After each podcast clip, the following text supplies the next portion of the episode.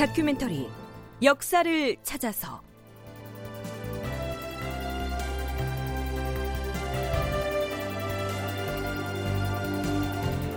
제 688편 또 다른 척신 이량이 등장하다. 극본 이상락 연출 정혜진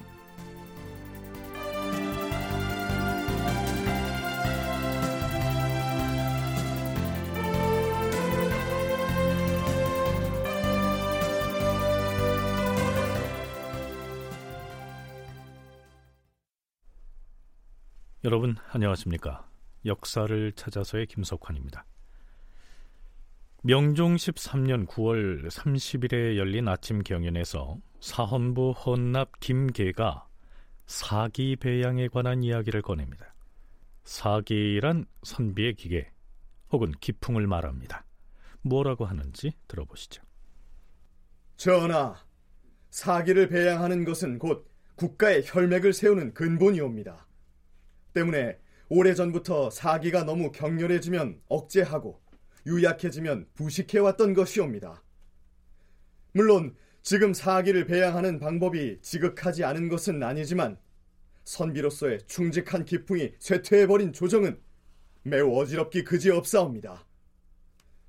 중국 동한 시대 초기에는 오로지 절의를 숭상했기 때문에 말기에 이르기까지 준엄한 직원들이 끊이지 않았사옵니다.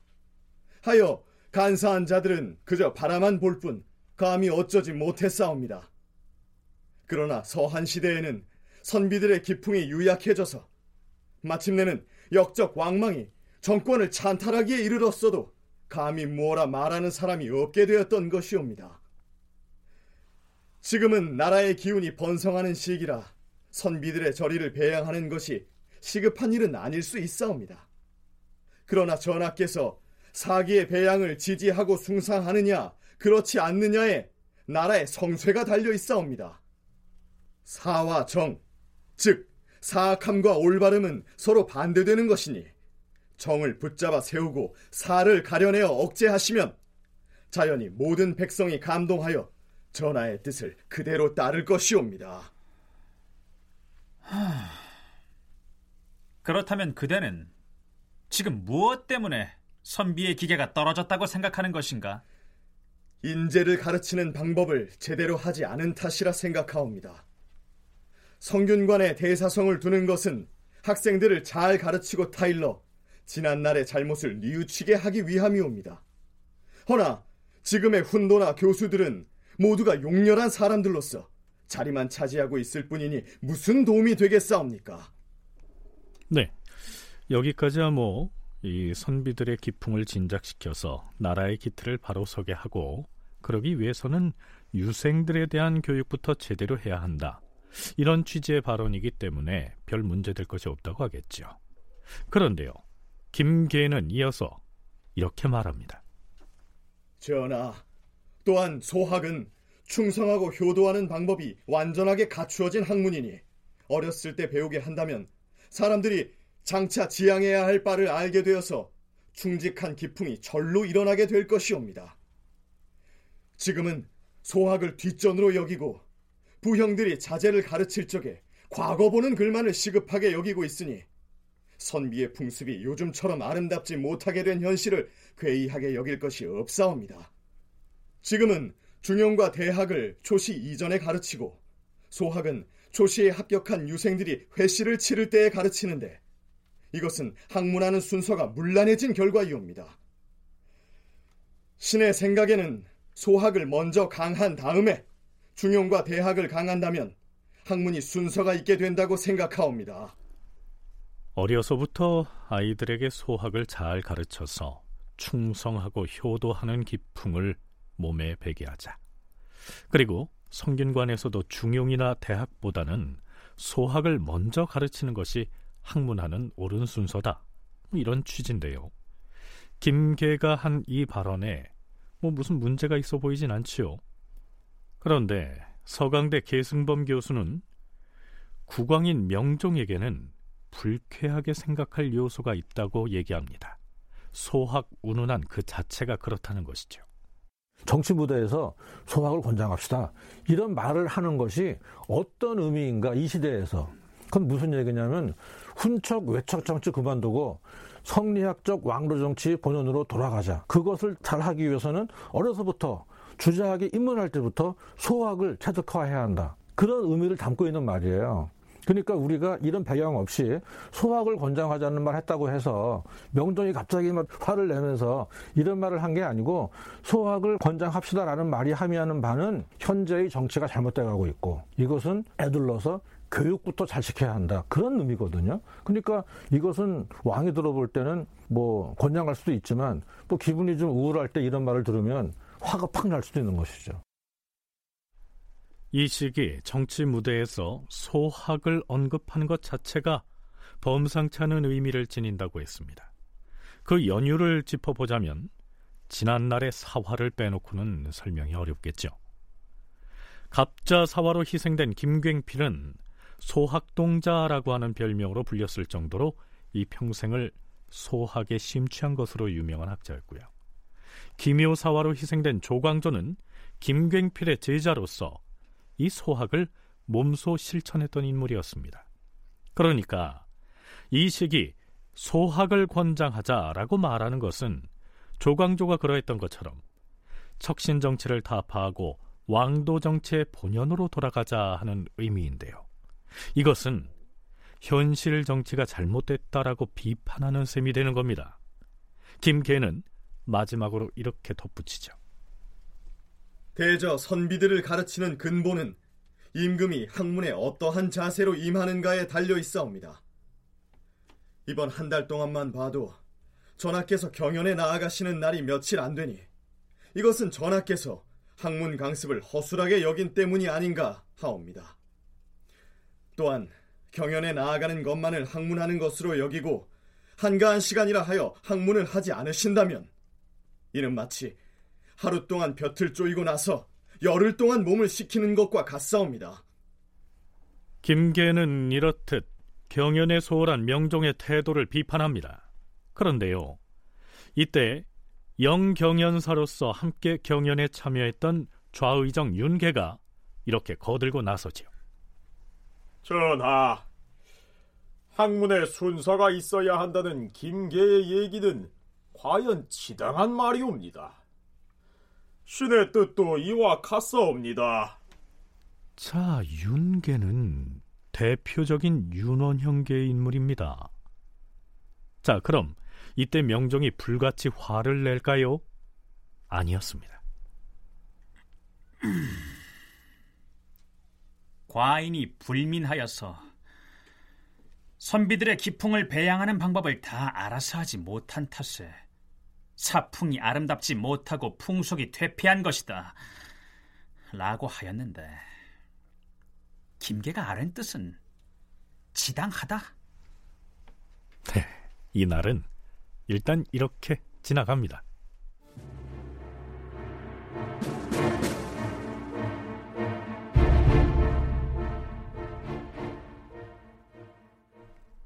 그로부터 닷새가 지난 10월 5일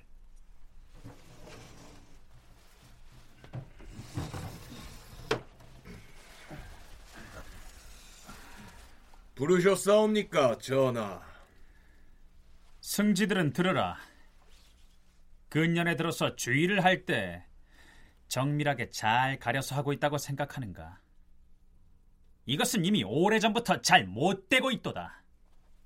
과인은 사람을 쓰는 일에 온당하지 못한 점이 있다면 말해야만 한다고 여기기 때문에 승정원에 이 점을 유시하는 것이다. 주의를 할 때 정밀하게 가려서 해야 하는데 이미 오래전부터 그렇게 하지 못하고 있다. 라고 했습니다. 여기에서 주의란 벼슬아치를 임명할 때 임금에게 후보자 세 사람을 이조나 병조에서 추천해 올리는 것을 말합니다. 그 세 사람의 후보자 명단을 의망이라고 하지요. 그러니까 명종은 관원을 임명할 때 자격이 없는 사람들을 후보자로 올려서 임금으로 하여금 임명하게 만들었다. 이렇게 불만을 토로하고 있는 셈이죠. 예를 들면 이렇습니다. 학생들에게 유학을 가르치는 학궁은 현명한 인재를 기르는 곳인데 성균관 전적을 임명할 때 어떻게 하였는가? 술만 좋아하고 물정에도 어둡고 성품도 용렬한 신여집이라는 자를 으뜸으로 주의하였다. 또한 도성 밖을 수비하는 관직은 사람을 잘 가려 뽑아서 보내야 하는데도 마치 썩은 나무 등골과 같은 근본을 지닌 송맹경이라는 자를 병마 절도사에 주의하였다. 비록 사람이 모자라서 그런 자를 의망에 올렸다고도 할 수 있겠으나 이것이 어찌 진실로 공론을 두려워하여 선택한 인재라 할 수 있겠는가? 스스로 판단하기에 해당 벼슬 자리에 앉히기에는 턱없이 자격이 모자란 인물들을 후보자 명단에 제1번으로 적어 올리는 바람에 임금인 자신이 마음에도 없는 사람을 임명하지 않을 수 없었다. 이렇게 화를 내고 있는 겁니다. 지금껏 문무관의 인사를 전행해온 윤원영을 겨냥한 발언입니다. 명종의 질타는 드디어 닷새 전에 경연석상에서 자신에게 쓴소리를 했던 김계와 윤계를 향합니다. 사헌부 헌납 김계는 앞서 평안도 병마사였을 때 교원을 하여서 드디어 사헌부에 들어가 간관이 되었다. 그자의 사람됨을 살펴보건대 말을 조심스럽게 하지 않을 뿐 아니라 간절하지도 않는 말을 많이 하여 매관매직을 하는 등 광망한 태도를 보였다.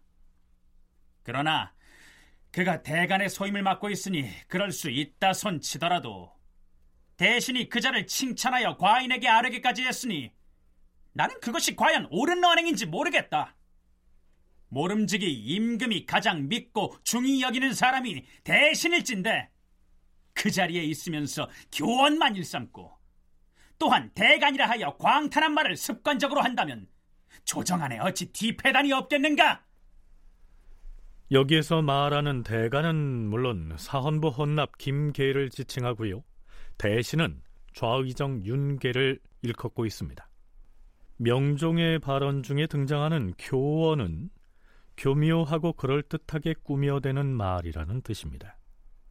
남에게 잘 보이려고 그럴듯하게 꾸며대는 말과 알랑거리는 태도를 지칭하는 교원 영색이라는 말 속의 그 교원이지요. 그런데요. 우리가 좀 더 주목해야 할 부분은 명종의 발언 중에 미칠 광자의 광망이니 광탄이니 하는 어휘가 등장하는 겁니다. 이건 임금으로서는 입에 올리기 어려운 말들이지요. 서울대 규장각 한국학연구원의 송웅섭 책임연구원은 여기에서 명종이 비판 대상으로 삼고 있는 사람은 대간인 김계라기보다는 그의 발언을 편들었던 우의정 윤계였을 거라고 분석합니다. 윤계는 사실은 윤원영계 인사입니다. 이 명종은 이 기사를 보면 김계와 윤계를 같이 비판을 하거든요. 그러니까 기본적으로 청요직의 언론이라고 하는 것은 왕권을 압박을 하죠. 법과 도덕과 또 명확한 기준을 내세워서 군주가 항상 그 기준에 부합해야 된다라고 요구하는 것이 이제 청요직들 대간의 이제 목소리인데 그러면서 여기서는 이제 김계가 이제 그 발언한 것 그 자체를 비판했다라기보다도 이제 그 윤계의 어떤 그 뭐랄까요, 어, 윤계가 이제 그것을 두둔해서 함께 발언하는 것들을 이제 비판을 하는, 그래서 애둘러서 사실은 윤원영계인 윤계에 대한 어떤 비판들을 제기하는 맥락이지 않나. 명종 때 훈적 정치 연구의 저자인 한춘수는 해당 저서에서 이렇게 기술하고 있습니다. 명종은 김계에 대해서는 광망하다고 김계의 말을 칭찬한 윤계에 대해서는 교원했다고 질책하였다. 신료들에게 국왕의 입장을 분명하게 밝히고 있는 점뿐만 아니라 공개적으로 질책까지 한 명종의 태도는 친정 이후 매우 달라진 모습으로 주목된다. 그 이튿날인 10월 6일 승정원에서는 내부 회의를 거칩니다. 그리고 전날 명종이 한 그 말이 대간과 대신의 언로를 가로막을 위험이 있겠다. 이렇게 판단해서 국왕에게 간언을 하지요. 전하, 삼가 어제 내리신 전교를 보아하니 전하께서는 교원을 하는 대신이라고 하시는가 하면 적절하지도 않은 말을 많이 하여 관직을 파는 짓을 한다라고 하셨는데 이는 온당치 않은 말씀이옵니다. 생각하고 있는 것이 있으면 반드시 임금에게 진달하는 것. 이것이 곧 신하된 사람의 책무이옵니다. 더구나 대신과 대가는 생각하고 있는 것을 다 임금에게 말하지 않을 수 없는 사람들이옵니다. 이것을 두고 교원을 하고 관직을 팔아먹는다 하는 식으로 책망을 하신다면 장차 언로에도 방해가 될 것임은 물론 대신을 대우하는 도리도 아닌 듯 하옵니다. 자, 이 말을 듣고 명종은 아, 유감으로 생각한다라고 했을까요? 아닙니다. 명종은 지체 없이 이렇게 대꾸하죠. 임금과 신하 사이는 무엇보다도 심정이 통해야 하는 법이다. 그런 거로 과인이 생각하고 있는 것을 말하지 않을 수 없었기에 어제 우연히 나의 뜻을 말하였던 것이다. 신하가 생각하고 있는 것이 있으면 마땅히 모두 임금에게 진달해야 하고 임금도 즐거이 들어주어야 하는 것. 이것은 맞는 말이다. 그러나 신하가 한 말 중에는 적절하지 않은 말도 많았고 또한 순수하고 올바른 도리도 아닌 것이 많았다. 내가 한마디만 하면 의뢰 언로에 방해가 된다 운운하는데 그러면 임금의 입을 아예 막아버리겠다는 것인가? 어찌하여 그대들은 언로와 사기만 생각하고 신하된 사람이 불순한 짓을 하게 될 조짐은 생각하지 않는 것인가? 이렇게 방치하면 장차 간사한 신하들이 임금의 하는 일에 잡다하게 끼어들어서 멋대로 말재주를 부리게 될 것이니 그 폐단은 또 어찌할 것인가? 임금이 대간과 대신의 말을 빌미 삼아서 너무 거칠게 몰아붙이면 선비들의 기계가 위축되고 언로가 막힐까 걱정입니다. 이렇게 승정원의 승지들이 지적을 했고요. 명종 또한 이것을 매우 격한 어조로 받아침으로써 군주의 권위를 세우겠다고 천명한 것이죠. 자, 그런데요. 명종으로부터 교원을 한다. 이렇게 지목받은 좌의정 윤계는 잘못을 뉘우치고 반성하겠다 하면서 출근을 하지 않습니다. 그러자 사헌부와 사관원이 합사해서 간하죠. 전하, 좌의정 윤계는 주상 전하의 분부를 들은 뒤로 마음이 편안하지 못하여 등청하지 않은 지가 이미 오래되었으니 그 진퇴가 매우 곤란하게 되었사옵니다. 이미 군신 일체의 의리가 어그러져서 정승해지게 있기 어려울 듯하니 이제 좌의정을 면직하시옵소서. 내가 심중에 있는 말을 한 것은 그저 좌상으로 하여금 언행을 바로하여 근신하게 하려 한 것뿐이었는데 어찌 면직까지 해야 하겠는가? 윤호하지 않을 것이다. 하지만 대간이 몇 차례 더 윤계의 면직을 청하자 명종은 마지 못한 듯 받아들여서 그를 면직 처리합니다. 결국 명종은 대간인 김계의 발언과 연관시켜서 윤원형의 최측근 고위 관료였던 윤계를 공개적으로 축출해버린 것이죠. 사신은 논한다. 윤계의 사람됨은 지금의 정승들에 견주어 본다면 별로 잘못한 것을 찾아볼 수 없다. 그런데도 참소하는 사람들의 말을 듣고 임금이 교원을 한다고 지목하였고 대가는 따라서 논박을 하여 결국 그를 채직시켰으니 어찌 대신을 진퇴시키는 의리에 맞게 처리한 것이라 할 수 있겠는가. 네, 사과는 선비다 보니 이처럼 국왕에게 비판적인 사평을 붙이고 있지만요. 어찌됐든 윤원형의 조력자 중에 한 사람이었던 좌의정 윤계를 명종이 스스로의 결단에 의해서 면직시켰으니까요. 요즘 유행하는 표현대로 하자면 뭐 우리 임금이 달라졌어요. 이런 말을 들을 만하겠죠. 물론 사헌부 헌납 김계도 그 직에서 쫓겨납니다.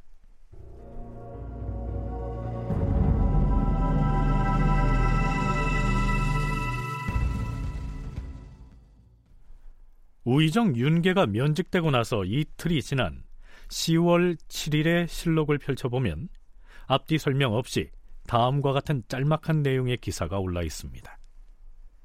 우의정 윤원형이 병으로 면직을 청하니 그대로 윤허하였다. 그리고 바로 뒤에 이런 내용이 이어지죠.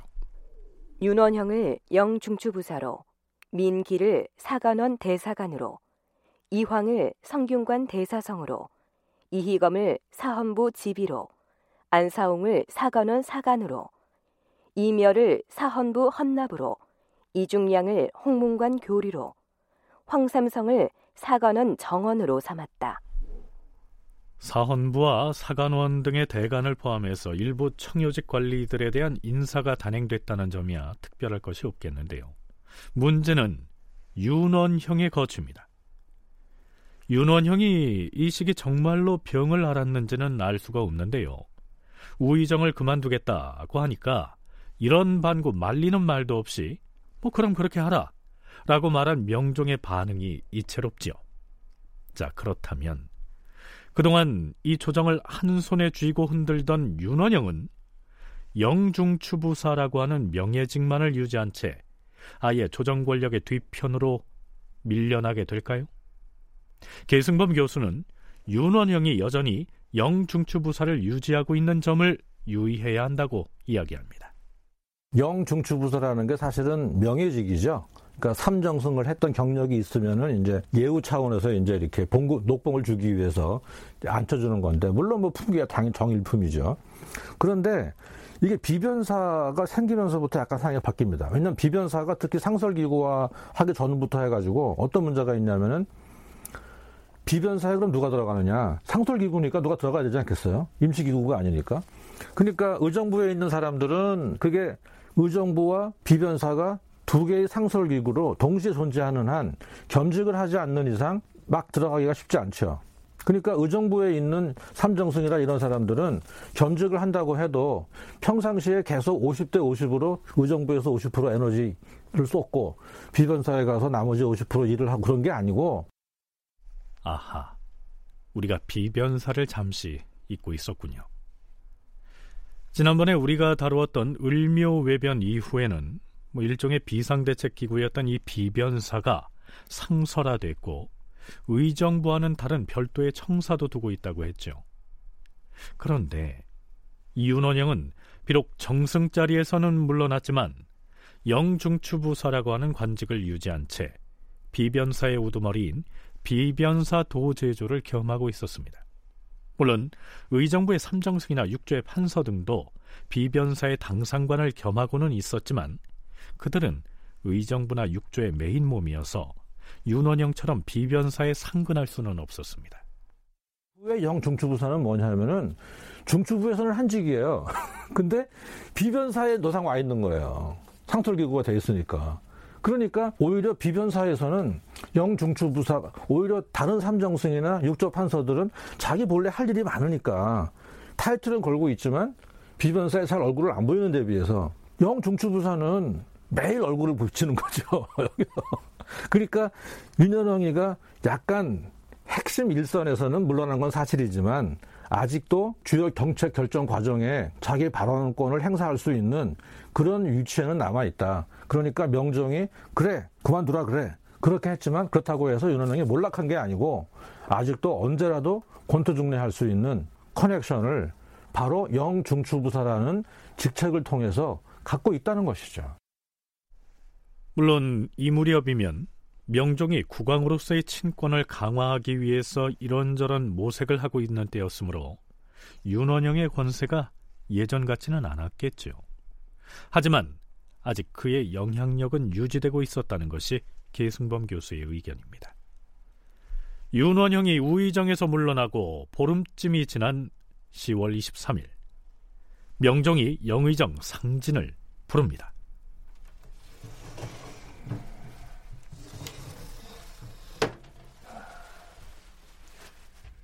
부르셨사옵니까, 주상 전하? 어서 오시오. 영상에게 정승 복상 문제를 의논하려고 불렀습니다. 점칠 복자에 서로 상자를 쓰는 이 복상이라고 하는 말은요. 의정부의 정승에 결혼이 생겼을 때 새로운 정승 후보를 천거하는 것을 일컫습니다. 이미 좌의정인 윤계는 채직시켰고 우의정이었던 윤원영은 병을 칭하고 물러났으니까 삼정승 중에서 두 자리가 비어 있는 상태였죠. 지금 좌상과 우상 자리가 다 비어 있으니 우선 빈자리 하나라도 메워야 하지 않겠소. 새 정승에 적당한 사람을 영상이 복상하여 아래도록 하시오. 정승을 복상하는 것은 매우 중대한 일이옵니다. 신이 듣건데 물러난 윤원영의 병이 차도가 좀 있다고 하니 우선 그가 나오기를 기다렸다가 함께 의논한 다음에 복상하여 아뢰었으면 하옵니다. 음, 영부사가 나올 때까지 기다리다 보면 너무 늦어질 것이오. 머지않아 문과와 무과 그리고 전시에 방방을 하는 의뢰가 있을 터인데 의정부 3공 중에서 영상만 거둥하는 것은 아니 될 일이시오. 과거 급제자의 이름을 불러서 발표하는 게 이 방방인데요. 방방 의식을 치러야 하는데 그 자리에 좌의정, 우의정 없이 영의정만 덩그러니 참여해서야 되겠느냐 이런 얘기죠. 그러니 정승 자리를 오래 비워둘 수는 없어요. 속히 복상을 하시오. 전하, 신하를 알아본 데는 임금만한 사람이 없는 법이옵니다. 전하께서 이미 생각하고 있는 사람이 있으실 터인데도 신에게 하문하시는 것은 그 소임을 중히 여기기 때문일 것이옵니다. 그래서 신이 경솔하게 혼자 아뢰지 못하는 것이옵니다. 새로운 정승을 복상할 때에는 전임 정승들에게 물어보는 전통이 있사오니 윤원형에게 사관을 보내서 하문하시는 것이 어떠하올지. 음, 뭐 정이 그러하다면 영부사에게 사관을 보내 물어보고 나서 아뢰도록 하시오. 네. 결혼이 생긴 좌의정과 우의정 자리에 적합한 인물을 추천하라고 했더니 영의정인 상진이 한사코 이 윤원형에게 물어보고 하는 것이 좋겠다고 얘기하고 있습니다. 명종도요. 상진의 주청을 받아들여서 윤원형에게 사관을 보내서 물어보게 합니다. 이것이 무엇을 의미할까요?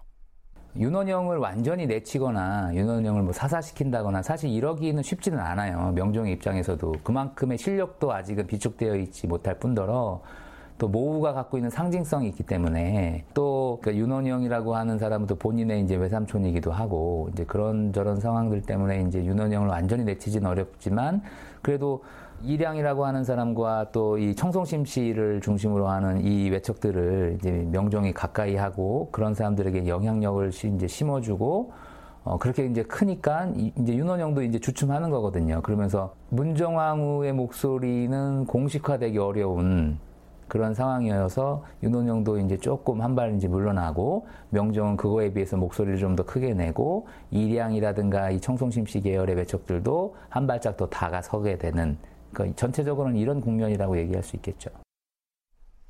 송웅섭 연구원의 얘기 중에 명종이 윤원형 대신 외척인 청송심씨 가문의 인물을 측근으로 두려 했다는 내용이 나옵니다. 그와 관련해서는 조금 뒤에 살펴보기로 하겠습니다. 어찌됐든 이렇게 해서 좌의정에 안현이라고 하는 사람이 임명됩니다. 안현은요 이런 사람입니다. 안현은 중종이 말년의 숙환으로 고생할 때 승지로서 의학에도 밝아서 항상 측근에서 시종하였다. 명종이 즉위하자 이조 참의에 제수되었고 이어서 경상도 관찰사를 지냈는데 항시 검약하고 재물에 마음을 두지 않아 청렴 결백하기로 이름이 났다. 그 뒤 한성부 우윤을 거쳐 대사원에 올랐다. 을사사화 때는 윤원형 등에 협조하였으며 윤원형의 추천으로 한성부 판윤이 되었다. 이어서 병조판서, 우참찬, 호조판서를 거쳐 이조판서가 되어 인사행정을 주관하였으며 이런 사람이었습니다. 새롭게 좌의정 자리에 오른 안현 역시 을사사화 때부터 윤원형과 함께 해온 그의 측근이었던 것이죠. 그렇다면 명종은 기왕의 자주적인 왕권 기반을 세워보겠다고 마음을 먹었다면 이미 정승 자리에서 물러난 윤원영의 영향력을 매몰차게 차단할 수도 있었을 텐데요. 왜 이처럼 어정쩡한 태도를 보이고 있는 것일까요? 계승범 교수는 아마도 이것은 문정왕후 때문일 것이라고 추측합니다. 명정도 사람인데 자기 외삼촌이 사사건건 간섭하면 좋겠습니까? 어릴 때 몰라도 윤원형은 솔직히 문정왕후가 아니었으면은 명정이 친정하면서 내칠 수도 있는 사람이에요. 그런데 이제 아직까지 문정왕후가 살아있는 동안에는 그렇게 할 수가 없어서 우의정이라 이런 의정부의 핵심 요직에서는 잠깐 좀 물러나 있지만 아직도 정치의 주요 그 디시전 메이킹 과정에 아직도 한 발 걸치고 있는 비변사를 통해서 그런 잠깐의 약간 좀 소강 상태라고 볼 수 있는 것이지 권력이 완전히 몰락했고 명종이 등을 돌렸고 그렇게 볼 수는 없다는 것이죠. 네, 어찌됐든 좌의정에는 안현이 임명됐고요. 이어서 우의정에는 익숙한 이름이죠. 을묘 외변 때 전라도 순찰사로 파견된 바 있는 이준경이 임명됩니다.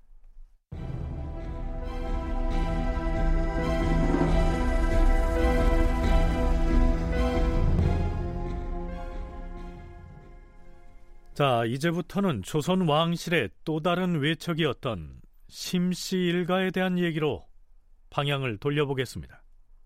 우선 명종 13년 12월 7일에 실록 기사를 살펴보지요. 대간이 명종에게 이렇게 간하고 있습니다. 전하, 의정부 찬성이라는 직책은 삼정승의 바로 다음 가는 직위이므로 반드시 갖가지 어려운 일을 많이 경험하고 오래도록 인망을 키워온 사람을 그 자리에 앉혀야 하옵니다. 또한 임금이 어렵고 신중하게 여길 만한 사람이어야 하고 아랫사람들도 흡족하게 여기는 마음이 있어서 온 세상 사람으로 하여금 그 사람을 추앙하도록 해야 하옵니다.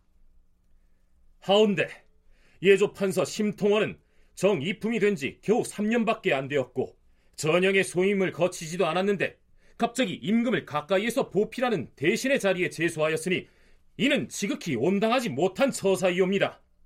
내리신 명을 도로 거두시옵소서. 찬성이라고 하면 의정부에 딸린 종 일품의 벼슬인데요. 삼정승 바로 아래의 벼슬이죠. 그런데 명종이 예조 판서로 있던 심통원을 그 자리에 세우려고 하자 대간이 반대를 하고 나선 겁니다. 그런데요. 이 대목에서 사관은 대간의 간언이 핵심을 짚지 못하고 있다. 이렇게 비판합니다. 심통원이 의정부 찬성이 된 것을 채직하도록 논박하려면 그에 적합한 이유가 없지 않을 것인데도 엉관이라고 하는 자들이 단지 전형의 소임을 거치지 않은 것만을 들어서 흐릿하게 채직하기를 청했으니 끝내 임금의 뜻을 돌리지 못한 것이 당연하다. 전형의 소임이라고 하는 것은 곧 인사를 전형하는 직책, 곧 이조 판서를 일컫습니다. 이조 판서를 거치지 않았으니 찬성에 오를 자격이 없다. 이런 식으로 비판을 해봤자 먹혀들기가 어려웠다는 얘기죠. 아닌 게 아니라 명종이 이렇게 대꾸합니다. 심통원은 인물과 관작이 의정부 찬성이 되기에 합당하기 때문에 제수를 한 것이다. 어찌 꼭 전형의 소임을 거쳐야만 찬성의 소임을 맡을 수 있겠는가? 대간의 주청은 윤허하지 않는다. 그러나 사헌부와 사관원의 간관들은 아예 사직을 하겠다 하면서 심통원의 찬성 제수를 반대하고 나섭니다. 명종도 물러나지 않죠. 대간에서는 심통원이 육경을 지낸 지 오래지 않았기에 자경 미달이라고 하나 판서를 지낸 지가 이미 4년이나 되어 곧 5년이 될 것이니 이것을 어찌 빠르다고 하겠는가? 과인이 관원을 특별히 제소할 적에는 충분히 이모저모를 상냥해서 하고 있으므로 진실로 큰 허물이 없는 사람이라면 대간이 논집해선 아니 되는 것이다. 그런데 심통원의 찬성 소임 하나를 가지고 벌써 여러 차례나 과인의 잘못을 거론하고 있으니 대간이 이리 하여도 되는 것인가? 그대들은 사직하지 말고 출근하라! 결국 명종은 심통원을 의정부의 좌찬성으로 임명하고야 맙니다. 그렇다면 여기서 이 심통원이 과연 어떤 사람이기에 대간의 반발을 무릅쓰고 명종이 그를 이처럼 요직에 밀어 올리고 있는 것인지 궁금하지 않으십니까? 아니, 심통원 개인보다는 바로 그의 일문이었던 청송심 씨와 명종의 관계를 정리해 볼 필요가 있겠죠. 송웅섭 연구원의 얘기부터 들어보시죠. 청송심 씨, 인순왕후 계열들은 명종이 즉위하는 그 전후로 해서는 기본적으로 큰 범 외척에 속한 사람들인 거죠. 윤원영을 중심으로 하는. 그래서 윤원영이 권력을 잡고 의사사화를 일으키면서 이제 권력을 농단하기 시작을 할 때는 이제 외척의 번병으로서 위치하고 있다가 명종이 친정을 시작을 하고 본격적으로 왕권 강화를 위한 노력을 할 때는 어, 외척 중에서도 윤원영과는 결을 달리하게 되면서 명종 측에 더 가까운 그러니까 똑같은 명종의 다 외척들이라고 외척과 자기 처가의 어떤 그런 인사들이라고 할 수 있지만 명종이 자기 세력으로 더 활용할 수 있는 아, 사람들이 바로 이런 청송심씨, 심면원, 심통원 이런 사람들이었습니다. 그러니까 송웅섭 연구원은 윤원영이 권력을 전행하던 그 시기 청송심씨 일가는 외척 세력의 번병이었다. 이렇게 말하고 있습니다. 외척이라고 하는 넓은 울타리 안에는 속했지만 변방에 머물러 있었다는 얘기죠. 명종식의 정치를 일컬어서 외척이 바로에서 권력을 농단한 척신 정치였다. 뭐 이렇게들 얘기하는데요. 여기에서 말하는 외척은 두 부류입니다. 설명하자면 이렇죠.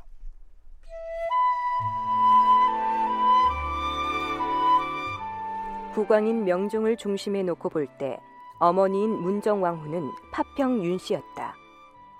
윤원영은 문정왕후의 친동생이었으니 명종에게는 외삼촌이 된다. 하여 명종 제위 초기부터 중반에 이르기까지는 바로 이 외가 쪽 사람들인 문정왕후와 윤원영이 권력을 전행하였다. 달리 표현하면 명종이 그 두 사람에게 왕권을 의존해왔다고 볼 수 있다. 왕실의 또 다른 외척으로서 심씨 일가를 들 수 있다. 명종의 비인 인순왕후는 청송 심씨였다. 즉 심씨 일무는 명종의 처가가 되는 셈이다. 인순왕후의 조부인 심연원에게는 두 동생이 있었는데 신봉원과 심통원 등이다.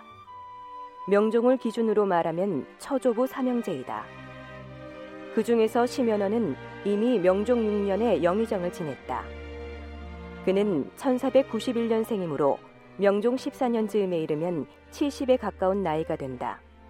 심연원의 둘째 동생이 바로 앞에서 명종이 의정부 좌찬성으로 제수한 심통원이다.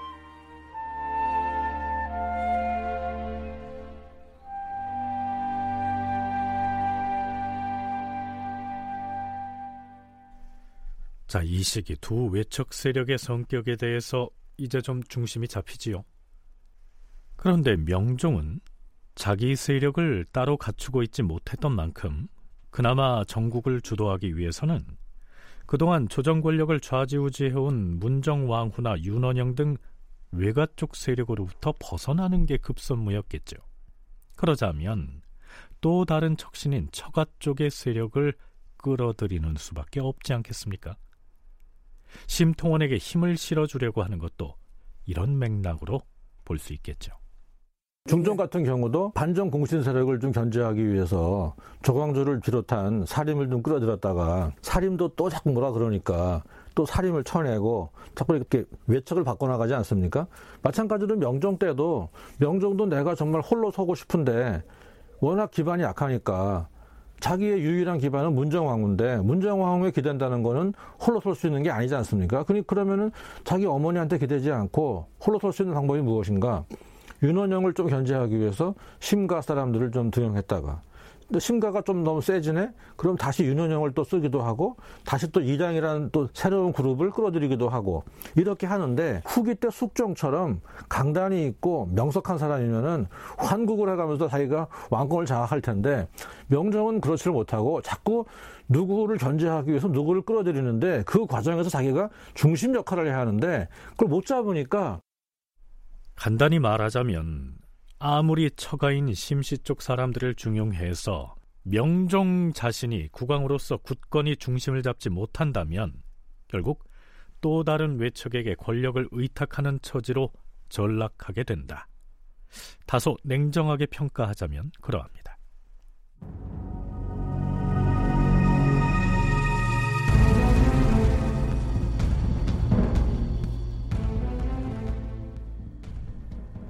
해가 바뀌어서 명종 14년이 됐습니다.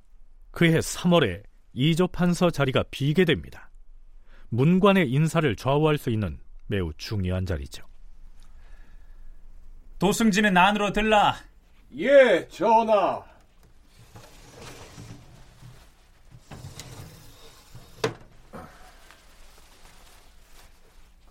부르셨사옵니까, 주상 전하? 이조 판서 말인데 지금 누가 물망에 오르고 있는지 도승진은 혹 들은 바가 있으면 말해보라. 주상 전하, 누가 무어라 한들 전하께서 마음에 두고 있는 사람이 있으면 그 사람을 제수하시옵소서. 이참에 꼭 이조 판서 자리에 올려서 인사 전형을 맡기고 싶은 사람이 있기는 한데 과인이 그리 정한다면 별 문제가 없겠는가? 괴념치 마시옵소서, 전하. 괴념치 아니하고 과인이 마음대로 이 판을 제수했다가 무슨 원망을 들을 것인지 참어 두려워서 하는 말이다. 음, 혹 마음에 두고 있는 사람은 누구이옵니까? 그리고 주상 전하께 원망을 할 사람이 있다 하셨사온데 그 사람이 대체 누구이옵니까? 도승진은 정녕 몰라서 묻는 것인가? 과인이 대비와 외숙부인 영부사로부터 얼마나 보이지 않는 핍박을 받고 있는지. 저쪽에서는 영부사의 충복인 윤춘년을 이 판으로 삼으려고 하는 모양인데. 하오면 주상 전하께서는 과인은 심통원에게 문관 인사를 맡겼으면 좋겠는데. 이렇게 고민을 합니다. 하지만 명종은 끝내 자신이 마음에 두었던 심통원을 포기했고요. 대비인 문정왕후와 윤원형이 밀고 있는 윤춘년을 이조판서로 임명하고 맙니다. 사평을 보면 이러합니다. 당시의 임금은 안으로는 대비로부터 그리고 밖으로는 윤원형으로부터 핍박을 받아서 스스로 계획한 일이 있더라도 어찌해야 할 줄을 알지 못하였다.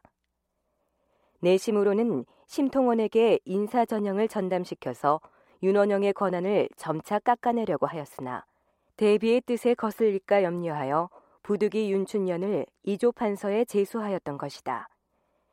윤춘년은 윤원영의 응견이었다. 윤원영과 심통원은 똑같이 성품이 악한 자들인데 임금이 인재를 공정하게 등용할 줄을 모르고서 도리어 이것을 저것으로 저것을 이것으로 바꾸려고만 하였던 것이다. 윤춘년은 윤원형의 응견이다 라고 했습니다. 여기서 응은 매를 말하고요.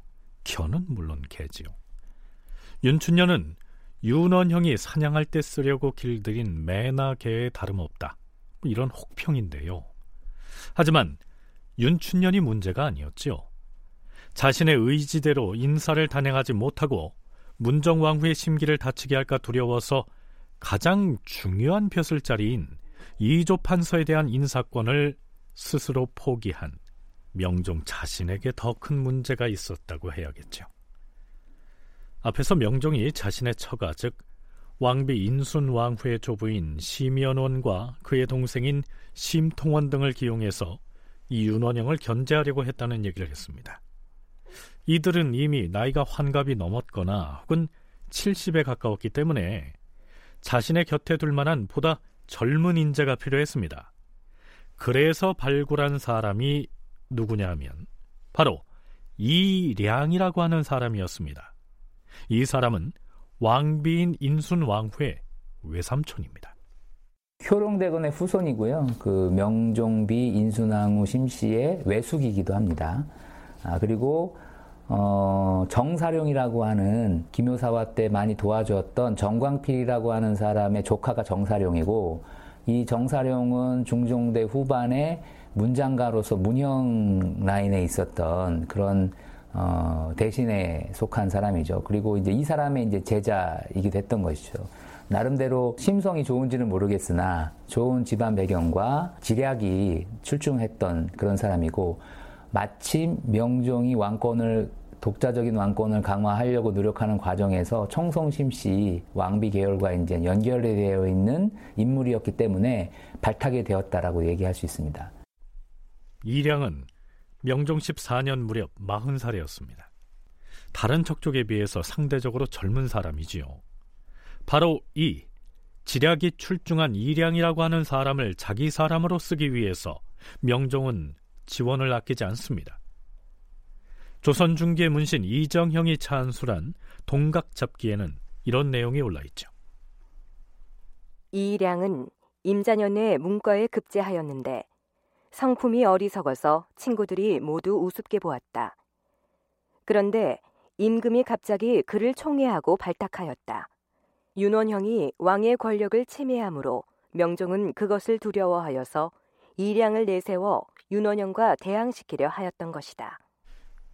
이량을 자신의 측근 실력자로 만들기 위해서 명종이 얼마나 애를 썼는지는 명종 14년 12월에 이조 난관 임명을 둘러싼 이른바 김덕권 소동이란 사례를 보면 짐작이 갑니다.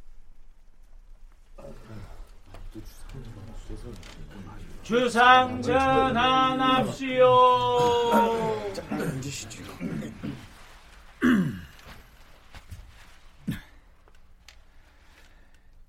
육조의 난관은 마땅히 잘 가려서 임명을 해야 하는데 근래에 그 후보자로서 의망에 올린 사람들을 보니 매우 정밀하지 못하다. 이번에 이조 난관의 의망에 박근원, 김덕권, 이식 이런 사람들을 올렸던데 그 중에는 합당하지 않은 사람이 들어있다. 그들이 경연에 드나들었으니 내가 어찌 모르겠는가? 과인이 적임자가 아니라고 하였는데도 여러 차례에 걸쳐서 굳이 다시 의망을 하니 이것은 매우 옳지 못한 처사이다. 특히 김덕권 이자는 누가 추천하였는가?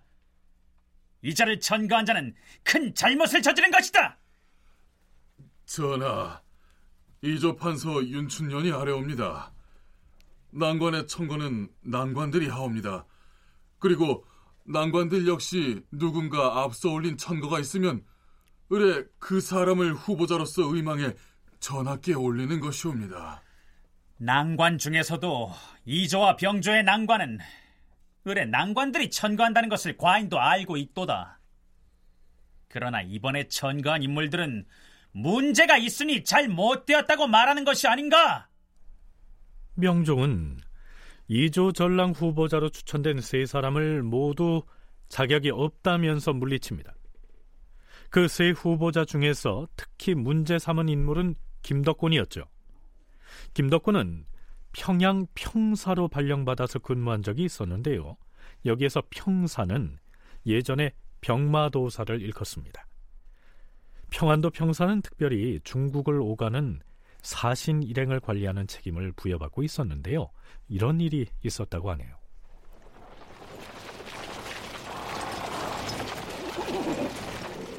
자, 명나라의 북경까지 먼 길 다녀오느라 고생이 많았습니다.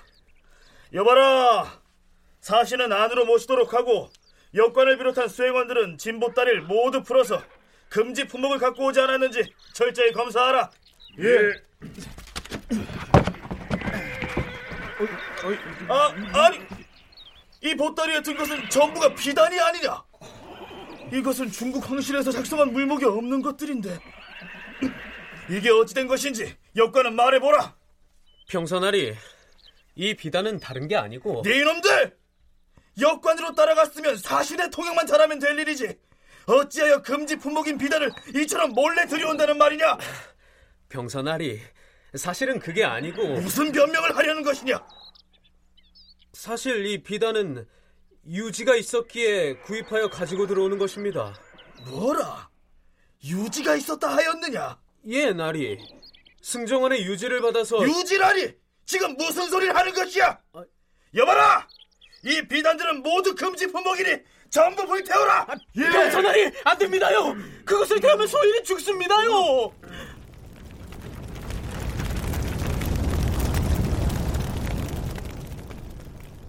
유지는 승정원의 승지를 통해서 전달되는 국왕의 명령서를 일컫습니다. 금지 품목을 들여오는 것은 불법이지만 임금이 구입해오라고 해서 갖고 들어온 것인데 평사 김덕곤은 원리 원칙대로 압수한 후에 불질러 버린 것이죠. 최고가 사치품인데 비단 같은 것도 많고 이게 문정왕후가 시켜서 윤원영을 통해서 은밀하게 이제 무역해 와라라고 했던 거예요. 명정도 다 알고 있죠. 왜냐하면 명정도 왕실의 왕으로서 사치하는 거 좋아하거든요. 근데 이걸 이, 게 지금 물론 법을 어겨서 적발된 건 사실이지만 도대체 이 물건의 주인이 누군지도 모르고 압수해버린 거예요. 그래갖고 그냥 난리 났죠. 그런데 얘는 거기서 한 발 더 나가서 김덕권은 법대로 법에 의거 압수한 물품 아닙니까? 지금으로 말하면 세관 적발한 거예요. 다 불태워버렸어요. 그러니까 어떤 뭐 타협과 절충의 여지도 없이 법대로 다 불태워버린 거예요. 그 감나가는 것들을 문정왕후가 대노하고 명정도 뚜껑이 열리고 윤원영도 지금 뒤로 넘어가고 이런 일을 했던 사람이에요. 이조 낭관을 임명할 때는 역시 이조의 낭관들이 후임자를 추천합니다. 김덕군이 평안 평사 때 왕실에서 편법으로 들여오려던 금지 물품을 가차없이 불태웠을 정도로 원칙에 충실했다 해서 그 강직한 성품을 높이 사서 추천했던 것이죠.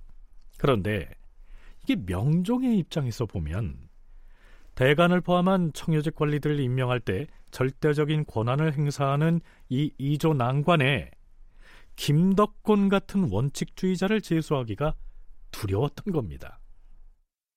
김덕곤이라는 사람의 호불호가 쫙 갈리는데 당시 상태에서 직급은 낮지만 워낙 유명한 사람이 된 거예요.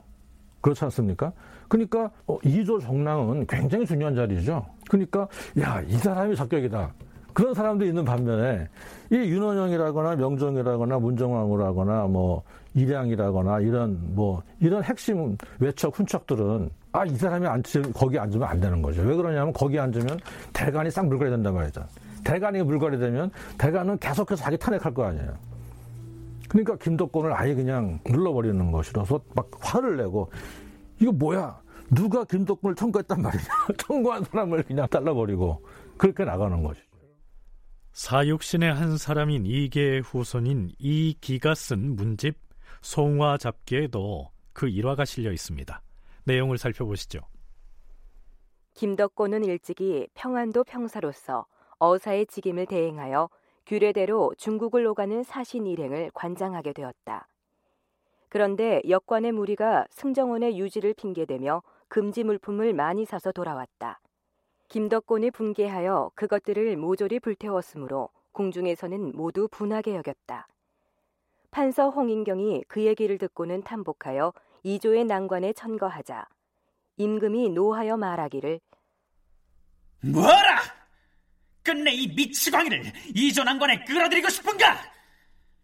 김덕권을 난관으로 전거한 홍인경 저자를 당장 의금부에 가두라! 그리고 김덕건도 그 일에 연좌되어서 용인현으로 쫓겨났다.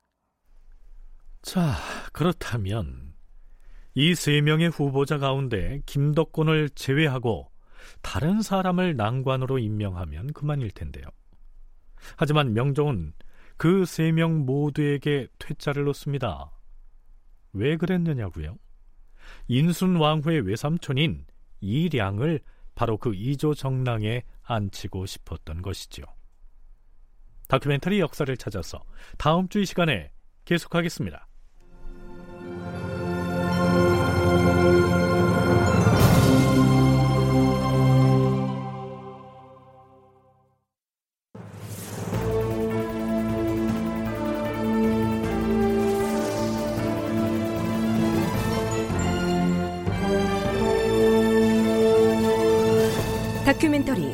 역사를 찾아서 제 688편 또 다른 척신 이량이 등장하다 이상락 극본 정해진 연출로 보내드렸습니다.